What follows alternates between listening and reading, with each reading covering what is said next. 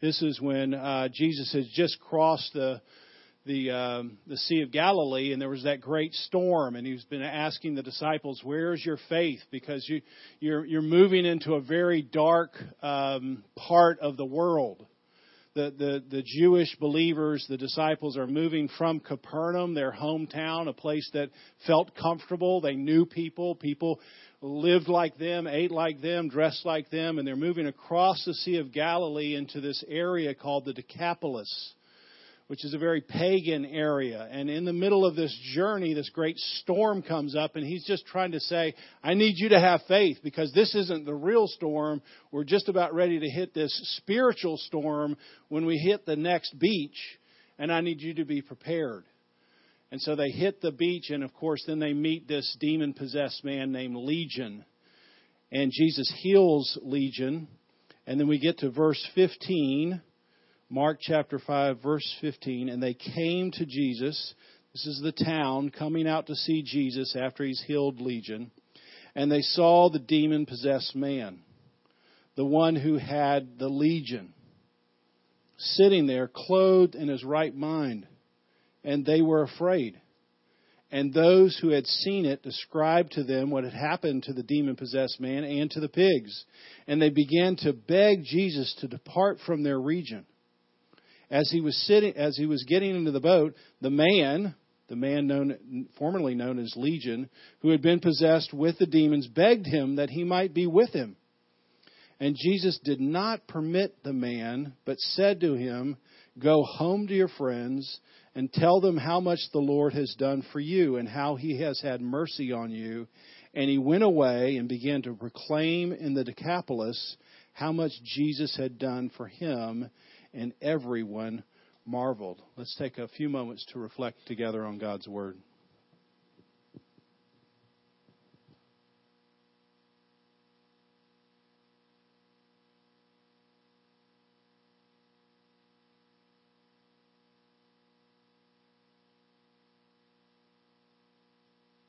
Well, some of you might remember Benny because he was here maybe a year and a half ago. I can't quite remember how long it's been. But he came because he was involved with, uh, he's the chief executive officer. He's not just involved with a ministry called Alpha Ministries. And Spence Hackney is on the board of Alpha Ministries. And so that's how we just began this relationship. And then Spence and I and Holt Evans and David Heinrichs uh, went with Benny to India in March of this past year and uh, we helped out medically. Holt helped out medically, and Spence and Dave and I taught some of the pastors there. And really, uh, it was um, at, if you've been on these kinds of short-term missions projects, as you know, you got a lot more than you gave. And I think one of the things that was um,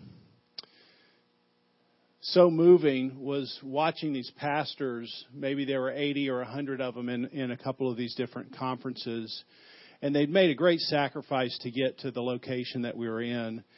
And then when we came back, uh, just the, I think it was the Sunday we returned, and we were here on, on a Sunday, and Benny had sent us a picture of one of the men who had been beat up in his village for proclaiming the gospel. And so it's just, uh, it was um, humbling to be somebody who could speak to these people and try to encourage them. And then, of course, at the end of the conference, they stand up and applaud me and I think, gosh, I just don't have anything like what you have. I mean, I'm going to go home and, I mean, I'm going to walk out of here and have a great meal. And I'm going to go home and my neighbors are my members of the church.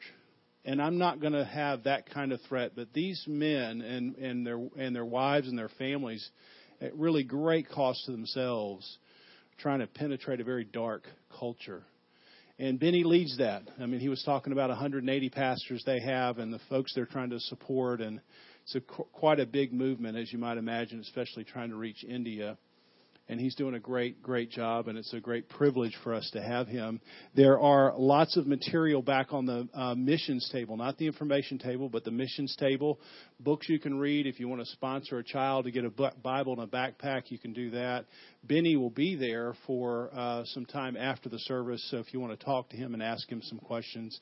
Uh, but he's going to talk to us a little bit about India and tell us a little bit about Jesus from Mark chapter 5. And let me pray for him first.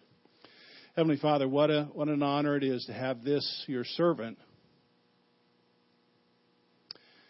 who leads such a great movement in such a difficult place to try to help us see something we can't see. So take your Holy Spirit, use this man and his experiences, use the Word of God to transform your people, we pray this morning. In Jesus' name, amen. Thank you, Pastor. Good morning. It's great to be here this morning, and thank you, Pastor Paul and church. And thank you for sending Pastor Paul, but we are not that happy with Mark and Spence coming together. You know, know what happens when two of those teenagers get together and and um, the, it, it was fun having both of them there. And thank you as a church taking up the challenge of supporting our pastors on the front line and praying for them, as I saw this morning. And uh, Dr. Holtz has a lot of plans for Alpha Ministries, but nothing is going to work um, he, I mean, we had a fun time sending this team over, and we are looking forward to greater times in the coming days to see what God can do. And if you um, have our, um, if you come to the table, there's a card like this. If you fill up, you can, you can get our sign up for our newsletter, and uh, you can pick up one of these books too. And and uh, this morning we are going to talk from. Uh, let's go to the next one. Mark chapter 15, Pastor just read the scripture. And this is, a, as Pastor mentioned, a very familiar passage. And here we see that Jesus um, is with the 12 in this place. And all of a sudden, this man who was creating chaos and trouble in that community, and uh, he was running from one mountain to another mountain. And no chain or nothing could stop this man. And when he was freed, he became in his right mind. That's what the scripture says. Right at that time, people were what? Afraid of him. And they didn't want to do anything with him. That's where we see that in the scripture.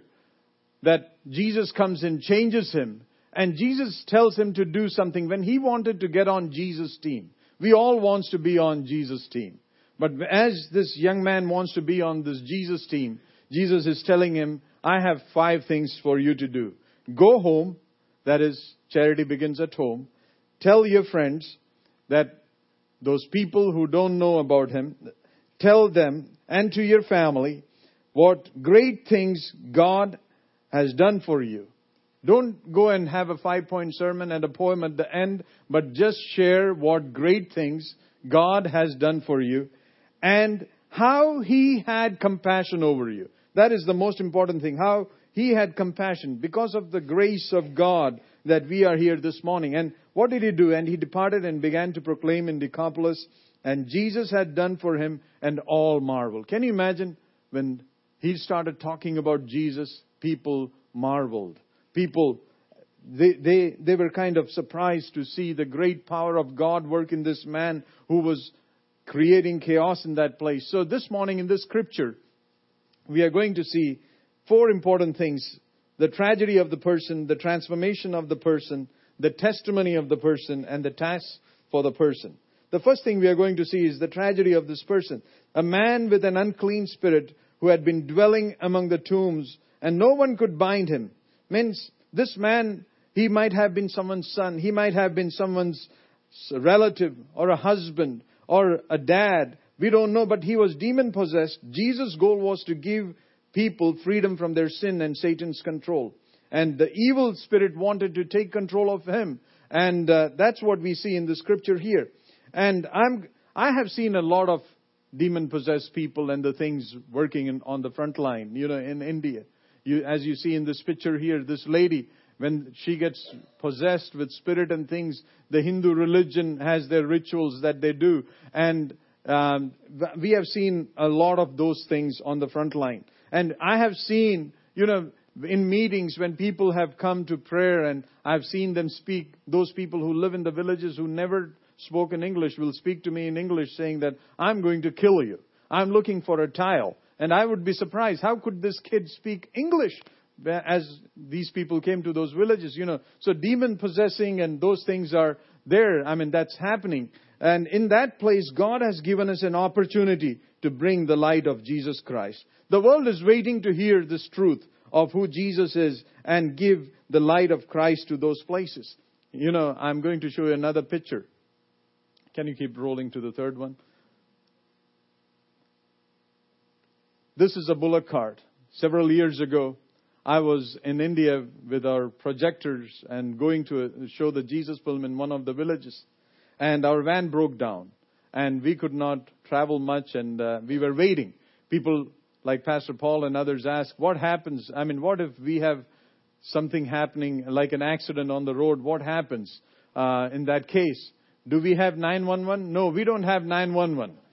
We have Psalms 91:1 we wait on God and He, He helps us. So here this van broke down and we couldn't go further. So I saw this bullock cart coming like this and I told my friend who was with me that, can I get on that bullock cart and we can go? And he said, sure. And let's get, we put all our projectors on it and we started traveling on this bullock cart. And I'm a city slicker. I never had that privilege of getting on a bullock cart like this and to see this two bulls, 900 pounds on both sides, and this skinny little Indian man with sunburn on his body and a turban, and he's controlling this. So I just started a conversation with him, and I asked him, "Do you know that? I mean, how? This is amazing that you're controlling these two bulls." And he said, "Yeah." They, and it was fascinating for me to see him to accelerate these bulls. They, he will do is just twist the tail of the bull, and the bull starts running.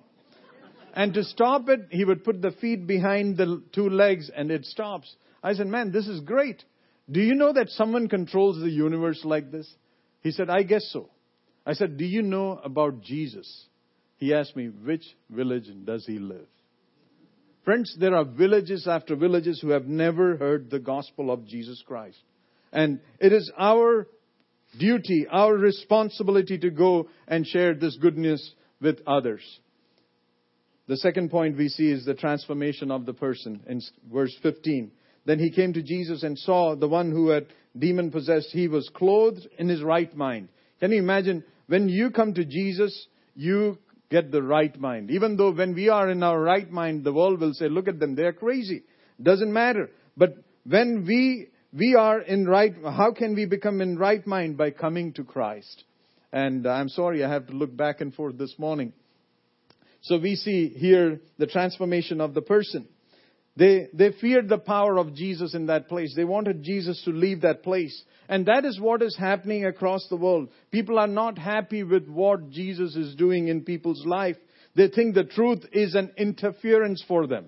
They don't want anything to do with the truth of Jesus Christ. And here we see that here as this man is healed, they are not very happy with him. They want him to leave. That's what we read in Job chapter 21 in verse 13, they said, They spend their days in wealth and in a moment go down to grave. Therefore they say unto God, Depart from us, for we desire not the knowledge of thy way. I mean, they don't want anything to do with God. You'll ask why there is so much of persecution happening around the world. Because they don't want the truth. They don't want anything to do with the power of Jesus Christ. And that's the same thing here. We are seeing the situation around the world, in Pakistan, in India, in the Middle East, that people don't want the truth of Jesus Christ. That's why they persecute our people. I'm going to show you another slide. This, you see that there are 120 reported attacks just in India in last one year's time. And this is a Twitter account that I had. I had to shut it down they, they are writing things where they want to stop us from, me from coming to India. I mean, there are threats coming to my family in Madison Heights. You can keep rolling the next one. And this is a man who is a Hindu leader in India. And he has proclaimed that by 2020, India will be a Hindu nation. And that's the way they are attacking and uh, creating problems for us. This pastor you see here, his name is Pastor Kanagamani. And he was building a new church building. We supported him to build this church building. He was praying and uh, protecting that place in the night from militants coming and, you know, looting the cement and um, bricks. So he was sleeping there at that night time. And uh, one, one night while he was there praying on his knees, the militant came with a bucket of acid, came and threw the acid over him. And, you know, uh, he ran into a nearby tank of water that was there for mixing of cement. And he jumped into that water. And he says that, Benny, God put his hand on my eyes so that he protected my eyes to see the Word of God and read the Word of God.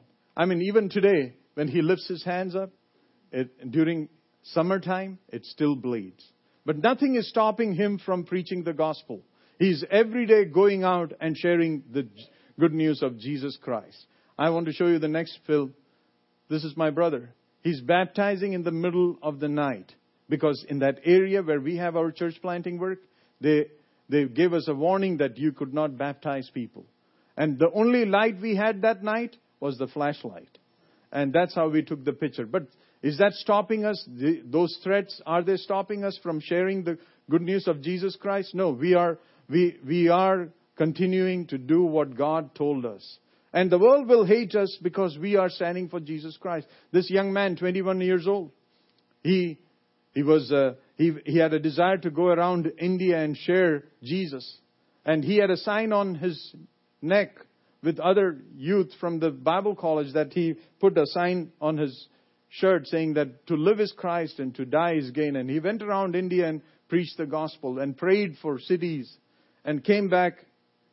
God gave him a desire to start a ministry in one of the villages nearby.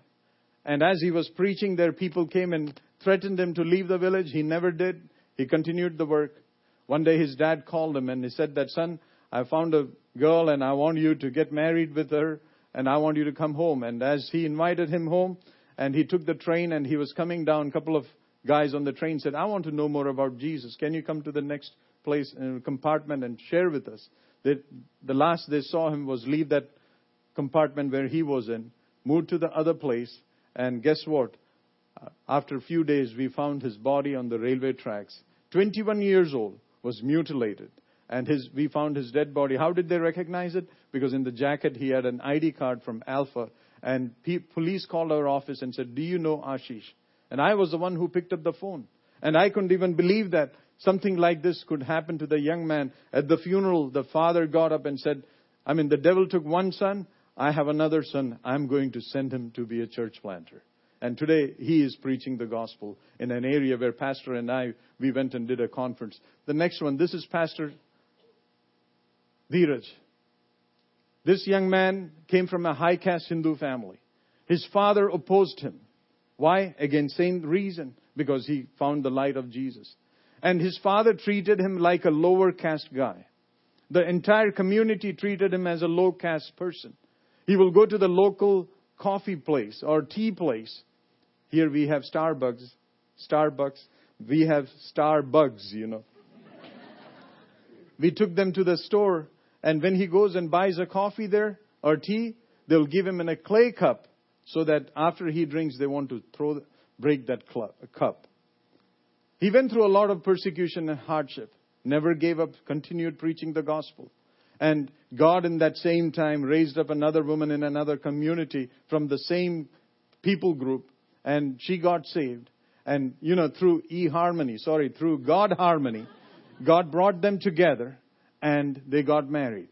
And they wanted, they were both doing church planting work. One day it so happens that this young, um, the couple had, um, she was pregnant with her first child. And the night when they had to go to the, she had the labor pain and she had to go to the hospital. She could not go because, um, they, I mean, they, didn't have any vehicle. So they went and asked the neighbor, can I borrow your motorcycle? They said, No, we cannot let you bo- borrow. The untouchables cannot borrow this motorcycle. He went to two other homes. They all said no. Finally, this pastor took this, his wife on a bicycle, reached the hospital. By the time they reached the hospital, the baby in the womb died. Did that discourage him? Did that tell him that, where is my God? Why is this happening to me when I'm serving God? No, he stood faithful. And you know, after that incident, God blessed him with two more children. Recently, we bought him a new motorcycle. Not only that, but he has planted over eight new churches in previously unreached area. Never gave up, but stood faithful to the call of God. The next one. This is Pastor Benny. the militants came inside the home and they tied him up and took the Bibles and hymnals and everything and they started burning it and they beat them up. And when I went and met them after a few days, the lady is crying. She's not crying because they beat her up or her husband. She's crying because the Word of God was burned by the militants. I mean, people are willing to lay down their life for Jesus Christ. And the world hates him because they stand for Jesus. The next one. This is Pastor Sharma. That's what I was talking about. This young man was working in Dell. He had a very good job. He was a high caste Hindu guy. He had a vision of Jesus Christ, left everything, started becoming a servant of Jesus. He wanted to go into an unreached area, started a church planting work, and he had a lot of opposition from the local people. One day, he went to a village and he was sharing the gospel. He saw a great crowd standing in a home and he thought, what's happening? Because of that crowd, he went near to them and uh, he saw a baby was sleeping in the middle, a young girl about 12 years old, and the family is crying. And he asked the people standing there, what happened? They said, she was bit by a snake and she died. He, by faith, went in and moved the crowd. He laid the hands and he prayed, God, do a miracle in this place for your glory. Guess what? Right he prayed, the girl woke up. The husband, the dad, and the mother started trusting God and they started attending the local service church. But the community pressured the father, saying that you're letting this heathen people come here with foreign gods. You should not let them come here. And one afternoon, the father was kind of brainwashed with other community leaders. And guess what? When he came to visit them, they stood there and they beat him up. Mercilessly, that he has kidney problems and things. Did he give up? No, he's still continuing to share the good news of Jesus Christ. The next one. This was last Sunday. Two of our pastors, you can roll the next one too. They were beaten up because they were preaching the gospel. Friends, they will oppose us. They will do whatever they can. World hates us because we are followers of Jesus Christ. I don't like to say that I'm a Christian anymore. I want to tell people that I am a follower of Jesus Christ. And there, that's when we are a follower, we stand for Him. We see His work, His hand guide and lead us. So the first thing we saw is the tragedy of the person, the transformation of the person. The third is the testimony of the person. They found Him sitting at the feet of Jesus. That should be our testimony. When people look at, at us in our community, they should know that they, they are Christians. They are different. They, they, they are, they are outwardly and inwardly, everywhere they are different. This man got a total change. He became a changed person. He was clothed. He was irritating the community. Today he's in his right mind. As Jesus came into his life, his thinking has changed. His, he acts different. He dresses different. And he lives a different life. People, People, he's different and at the same time what? The world hates him. The people around him hates him. The man's life has so changed that he wanted to become a disciple of Jesus. And he wanted to follow Jesus' team. He wanted to be on board with Jesus. But you see what Jesus does is he gives him a task. That's the task for the person is what? Go home to your friends. Tell them what great things God has done. What we do every day is go out and tell others what Jesus has done in our life. You don't need many things to share. Eh, take every opportunity that God gives us to go and share with others what Jesus has done in our life. Friends, I was one day at Walmart and in Ohio and I'm getting this oil change because the check engine sign came. So I went to this Walmart and the guy asked me, what's your name? I said, Benny Matthews. He went through a small computer in his hand. And he said, Oh, are, do you live at this address? I said, Yes. I said, Man, this is amazing. A small computer in your hand can tell you everything. He said, Yeah. And he's not paying attention. I said, Do you know that the Bible says in Isaiah that he has engraved your name in, your, in his hand? God knows your name. We have just invented this tool. God knows everything. He said, I guess so. I mean, any opportunity you get, you need to tell others. One time our computer was broke and I needed some help. You know, me and Spence, we always talk about this. Spence thinks that I look like Indian means I should be, I, I should be a very good tech guy. No, I'm not a, so I tell him I'm not a tech person. So the computer had some trouble. I called up this company and they said, can you give me permission to get into your computer so my mouse can go and fix this thing? And I gave him the permission, signed up on that. And all of a sudden I see a pointer coming in and he's fixing my computer. I said, where are you? He said, I'm in Kansas. Why do you ask? I said, this is amazing. The way you, I gave you computer um, permission and you come in and you're fixing this problem. I said, isn't that amazing that we give our heart, we give permission for God to come into your heart? You know, He takes control and He, His light comes into your life and your entire landscape changes because Jesus comes into your heart. And he said, I think so. I said, I come from India. We worship 336 million gods and goddesses. But the truth is only in Jesus because He came, He died, He rose up from the dead, and He has promised, He has guaranteed that He's coming back again. Should I trust Him or anybody else? He didn't want it to know. So what I'm trying to say is, everyone has an opportunity every day to be a testimony for Him. The task that is given to all of us, not just for the pastors and the leaders of the church. It's a task given to all of us to go and share this. This young man who, I mean, who was demon possessed, he got so well. He had this passion to go out and share with others what great things God has done. And that is what we do as a ministry. We go out, train people, as you see in the next slide, that, you know, they will, they are ready to go out. This year we saw over 100 young people who have graduated from our Bible Institute. And once a year, I get a chance to wear a gown and be like Dr. Falwell, walk around that place.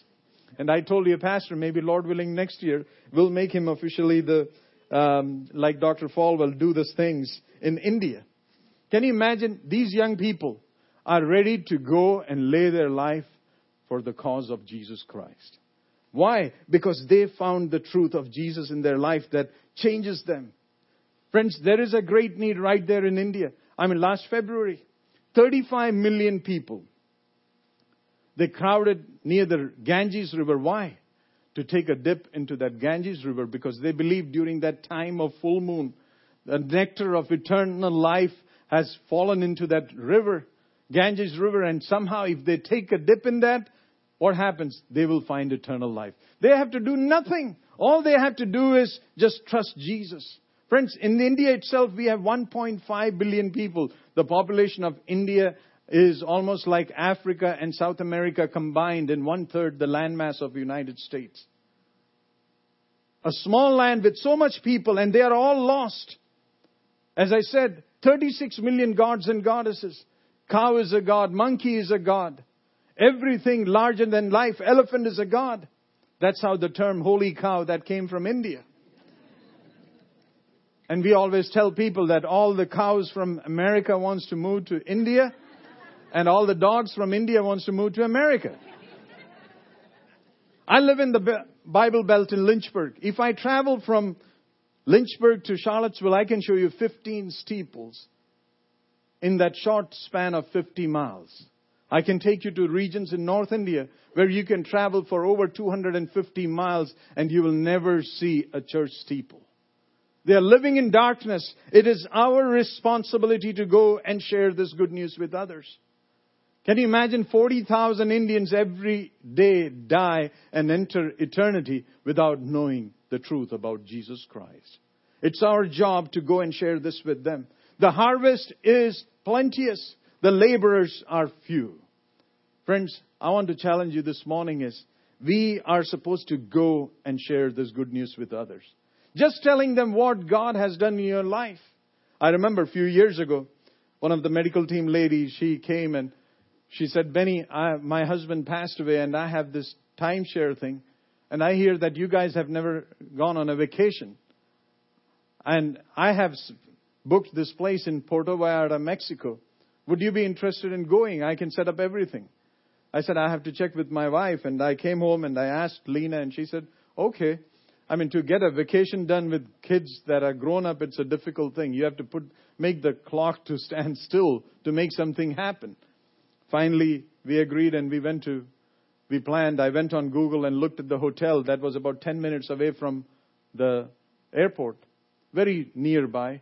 So I told my family we are all packing light so we can fly high. So everybody has one suitcase, small carry-on ones. And my plan is, you know, I'm cheap. I want to land there and maybe walk to the hotel and save money. You don't know, vacation places are very expensive. So I, we had flight delays and things. We came back and when I landed there, I went to the counter and asked, how much is a taxi to go to this hotel? And he said, $50. I said, man, that's a lot of money. And uh, he said, yeah, uh, that's what we can do. I said, okay, it's just five minutes walk. He said, yeah, then you walk. I said, okay, and I'm about to leave. Another guy says, Senora, come here. And he called me and I said, what? Oh, where are you staying? I said, I'm staying at this hotel. I cannot pronounce that name. And he said, sure. Um, you need a taxi? I said, yeah. How much? He said, it's free. I said, I don't take anything free from anybody. He said, no, this is a free thing. Um, all you have to do is tomorrow morning come to a 90 minute. I said, do you know I am a servant of the Most High God? I, I live by faith. I don't make money like this to do anything like this. He said, no, you don't have to pay anything. I said, no, I, I don't make, I don't have an income to do this. I don't want to do this. He said, sir, what, what, do you do? I said, I'm a pastor. He said, you're a pastorate. And listen, this is my first day at job and, and uh, if you sign up, my family will get $50. What would Jesus do in this situation? And I'm saying, no, Jesus, I don't know what Jesus would do. Jesus told me, don't get into this mess like this. and he started insisting me, can you do this? And he said, you know, I said, I would take this offer if you tell your boss that Benny Matthews is coming and he's not going to sign up for this. And he said, I'll tell them. I said, are you sure you'd tell them? He said, yes. And uh, afterwards, he gave me a ride to the hotel. Next morning, we locked our kids in the hotel room. And uh, my wife and I, we went, they came, sent us a limousine and we got into that, took us to this fancy, beautiful place. And it was a great place. They showed us all the things. Finally, they came to a room like this with round tables across and everybody has their salesperson sitting with them, and here my salesperson comes to our table and said, Did you enjoy the breakfast? I said, Yes. And she shook our hand and said, Where are you from? I said, I'm from India and live in Lynchburg, Virginia, and I'm here for this. And, um, you know, uh, she said, How do you like the property? I said, These are great. Uh, and she said, What will you be interested? I said, I told your guy, Ricardo, at this airport that I'm not buying anything. Didn't you tell, didn't he tell you that? He said, No, he never told me that. I said, that's what the deal is. I cannot uh, buy this. And she said, too bad. You will have to sit here for next 90 minutes. I said, sure. I'll sit here for 90 minutes. And I said, you know, I want to share something with you. we have 90 minutes here. I said, I come from India. I was born in India. I was destined to die in India. God brought me to America. And from America, I'm here. I'm not here because of an accident. I'm not here because of luck or chances. I'm here by the divine appointment of God to tell you Jesus is a living God. Because I've seen Him working, moving in my life. All you have to do is just ask Jesus to come into your heart. He comes into your heart and He will turn the lights on. Rest of the roaches will leave the room. And you know what? His light will guide you to eternity. You will live with Him for eternity. That's the guarantee that we have with Jesus Christ. For the next 90 minutes, my wife and I sat down and shared what great things God has done in my life. Friends, we all can do that.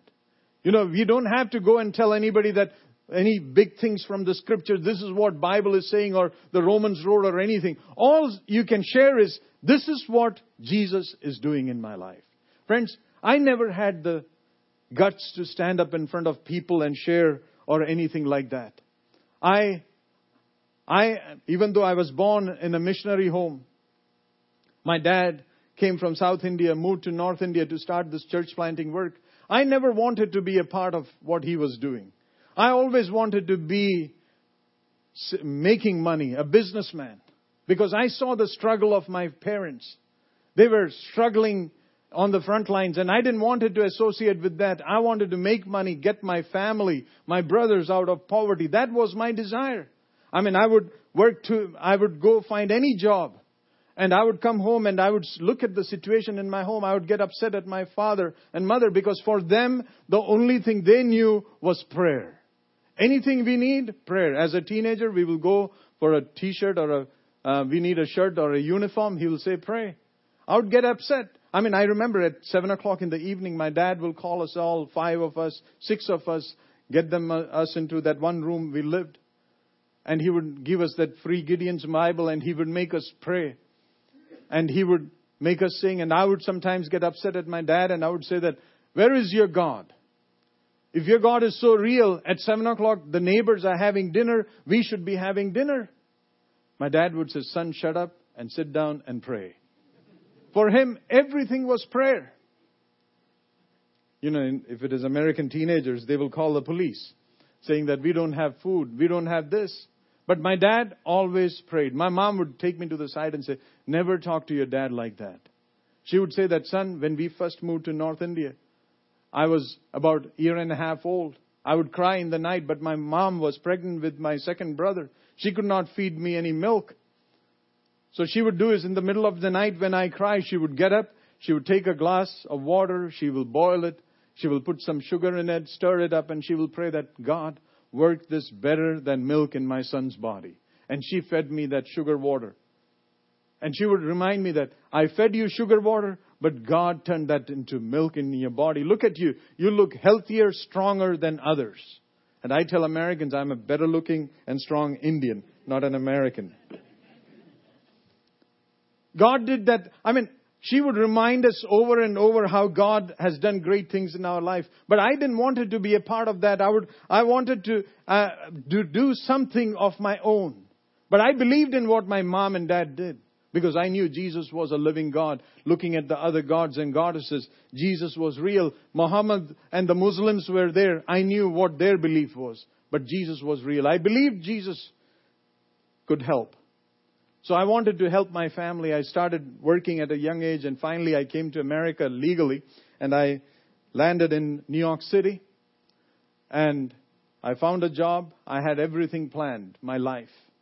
I would find a beautiful job and after a while I'm going to have this American dream of having a 9 to 5 job, have a good home, a swimming pool and a big barbecue pit you know, and everything. I had all the plans. My wife and I had everything. We had, we were working in a hospital. She was working as a social worker. I was working in the um, records room. I mean, we had everything planned. I had future plans and everything. Eventually, my plan was just like all other Indians. Make enough money, move to the south, buy a couple of motels or 7-Elevens, and change your name to Patel. I had everything planned. One Sunday morning, when we went to church, the pastor was saying, trust in God, follow Jesus. I said, He's talking about somebody else, not me. But my mom was like a Holy Spirit growing up, always sitting on our shoulder and saying that, son, you need to serve God. You need to serve God. And I would say, no, mom, you need money. I, God made me to make money. That's why I would work two jobs in New York. One job for ministry, one job for me. But I never wanted to be a part of this. We had a comfortable life for four years. We were struggling to have a child. One day, after church service, as I was heading home, I told my wife, What if God gives us a baby? Are you willing to leave everything and serve God? She said, I'll do anything if God gives us one child. And we started praying the following year. You know, God brings you to a corner to get you, your attention. And the following year, we left our job. I mean, the following year, God blessed us with a baby girl. We named her Faith Hannah. And now my wife is working. I'm sitting home because I made a commitment. I would open the Bible every day and want to read and understand the Bible, nothing is becoming clear to me. I'll close it, I'll cry, I'll sit there. God, I want to learn your word. I want, I want to stand up and share your word with others. One afternoon, I went to pick up my mail, and in the box there was a letter from Dr. Jerry Falwell saying that if you and your loved one will move to Lynchburg, Virginia, we'll give you full scholarship to attend Liberty Bible Institute. And I thought this, in America, nothing can be free. You know, everything has small letters. So I was looking for the small letters. I couldn't find anything. I called the university, is this real? They said, yes. Is there any catch? Nothing. My wife and I, we prayed. God gave us the peace and we moved to Lynchburg, Virginia in 1995. Every day we have seen the hand of God work since then. Friends, afterwards God blessed us with two more children right in Lynchburg. Today, when people ask me how many kids you have, I have 703, 700 in our children's home, and three in my home. And God has truly blessed and multiplied the work as bringing people like your church into our lives and blessing us. And why did that happen? Because of a commitment to stand for Jesus Christ. When you make a commitment that God, I want to do something for you, He will make sure that you will get the right tools and be blessed for that. We see how this man who was demon possessed, who was useless in his community, who was creating chaos in his community, making people's people have nightmare at night because of his screaming from and running around and breaking chains. When he was changed, he become the, uh, the he became the bishop of Decapolis and he has planted several churches. Why? Because Jesus sent him to do that. He has sent us to do the same thing. What we need to do is make a commitment today, this morning, that God, I commit to pray and fast for the lost. When was the last time we have done something like that? That I will take a family time and pray and fast. If nothing, just a Daniel fast, saying that God, I will abstain from this thing for one month or one week or one year, and I'm going to pray. I mean, we see that so many things are happening around the world. I don't see churches putting marquees saying that, come, let us kneel together, reason together, pray together for the nations. We don't see those things. People don't have time to get together and pray. We want the government to pray. We want the schools to teach our children to pray. We want the fancy Ten Commandments to be on a fancy building in the government places. But that should be in our home. That should be in our home there where we teach our children to pray, to, to fast, and at the same time, they have a passion for this. My mom, when she became 70 years old, she had everything that a 70 year old had. All the disease you talk about, you know, um, and she, she was getting helpless. She couldn't walk much. She one day, she said, I cannot do much. I'm going to invite people to come to my home and pray. She invited, made an announcement in the church every morning from 7 a.m. to 9 a.m. We are going to pray in my home. For one week, that one week prayer became two weeks. The two weeks prayer became one year. From one year, now it has been over seven years. They come together every day and pray. And you know what? In that Bible study prayer, she started training young people. She started sending them to the Bible Institute. Two of them became so effective in church planting. One of them has started that church um, children's home right in Baroda that you came and you prayed and dedicated up there. How did that happen? Because that young man was trained by a person who had a passion to do something. When we have a desire to do that, I commit to pray, I commit to fast, I commit to give and have compassion for the lost. God will make a way to see that. Can you imagine last year alone, 60 million people were displaced because of persecution and all the war that is happening around us. More people have been martyred for Jesus Christ. Let's have a commitment to pray, commitment to send. As a church, you are sending. That's a great thing. Continue praying. And as you pray and you send, you'll see, and have a commitment to go. That God, if you give me the strength, I want to go. That's what this man did. He went into Decapolis and 10 cities where he located many churches in that place. Historians say that. Why did that happen? Because he had a desire to go and do that. We are God's billboard in our city. We need to go and tell others what great things God has done. That's what we see in Acts 1 8 the commission saying that you shall receive power and you shall be witnesses unto me both in Jerusalem, Judea, Samaria, and to the uttermost part. God has called us to go everywhere, wherever we can, and be a witness for Jesus Christ. Winston Churchill was once asked by a reporter what his country's greatest weapon was against Hitler's Nazi regime. Without a pause for a moment, he said it was what England's greatest weapon has always been hope. Can you imagine? We are a people of hope. We are messengers of hope, and we need to go and tell others this message of hope. Can you imagine? All you have to do is, as you leave this place, do three things in your life think, thank, and tell. That's easy for everyone. Think what great things God has done in your life. Thank the Lord for what He has done in your life. And tell others, these are the great things that we did. Last night we were at the home and we were sitting after that meeting from here. I went to Brother Nathan. So we were sitting there and talking about what? what great things God has done in our life. We need, every one of us can do one little thing is think, thank, and tell. Think about people that have been a blessing in your life. Thank God for them. tell others and tell them to thank you for being a blessing in my life. You know, God has, this life is short. Anything can happen anytime. What does James 4:14 say? Life is like a vapor. It's gone. But with the, with the help of God, whatever we can do, we need to take that opportunity and do it for the glory of God. We don't know what holds tomorrow, but we know one thing, that today is the day and I want to use this day for His glory. If we are making that commitment this morning, God will help you. You know, don't look at your ability. I am the least guy who could stand up here and share anything like this. I could never think of doing something like this. But God was willing to use me because I made myself available in His hand to be used. If we make ourselves available empty and saying, Lord, take charge of my life, take control of my life, use me for your glory. And as you start thinking and thanking Him and telling others, God will do great things through your life. If God can change this man who had legions, over 6,000 spirit in his body, God can use any one of us if we are willing to do what He wants us to do is commit to pray, commit to give, commit to go, and commit to do the best for Him. And as you do that, you'll see the greatness of God in your life. Let's pray. Father in heaven, we thank you for this morning. We are a needy people, O God. We need your guidance. We need your help, O Father. I thank you for Pastor Paul and the church in this place. Thank you for what you're doing. I pray you bless this church in a great way, O oh Father. Let there be a greater passion as the team in Romania and as they're sending teams into India and to the community here. Help them to, O oh God, magnify and glorify your name to the nations, O oh Father. Bless each and every one this morning, O Father. Spirit of God, as you have spoken to us, may it work as you want it to be done for your glory. We love you, thank you, bless you, and praise you for all that you have done. In Jesus' name we pray. Amen.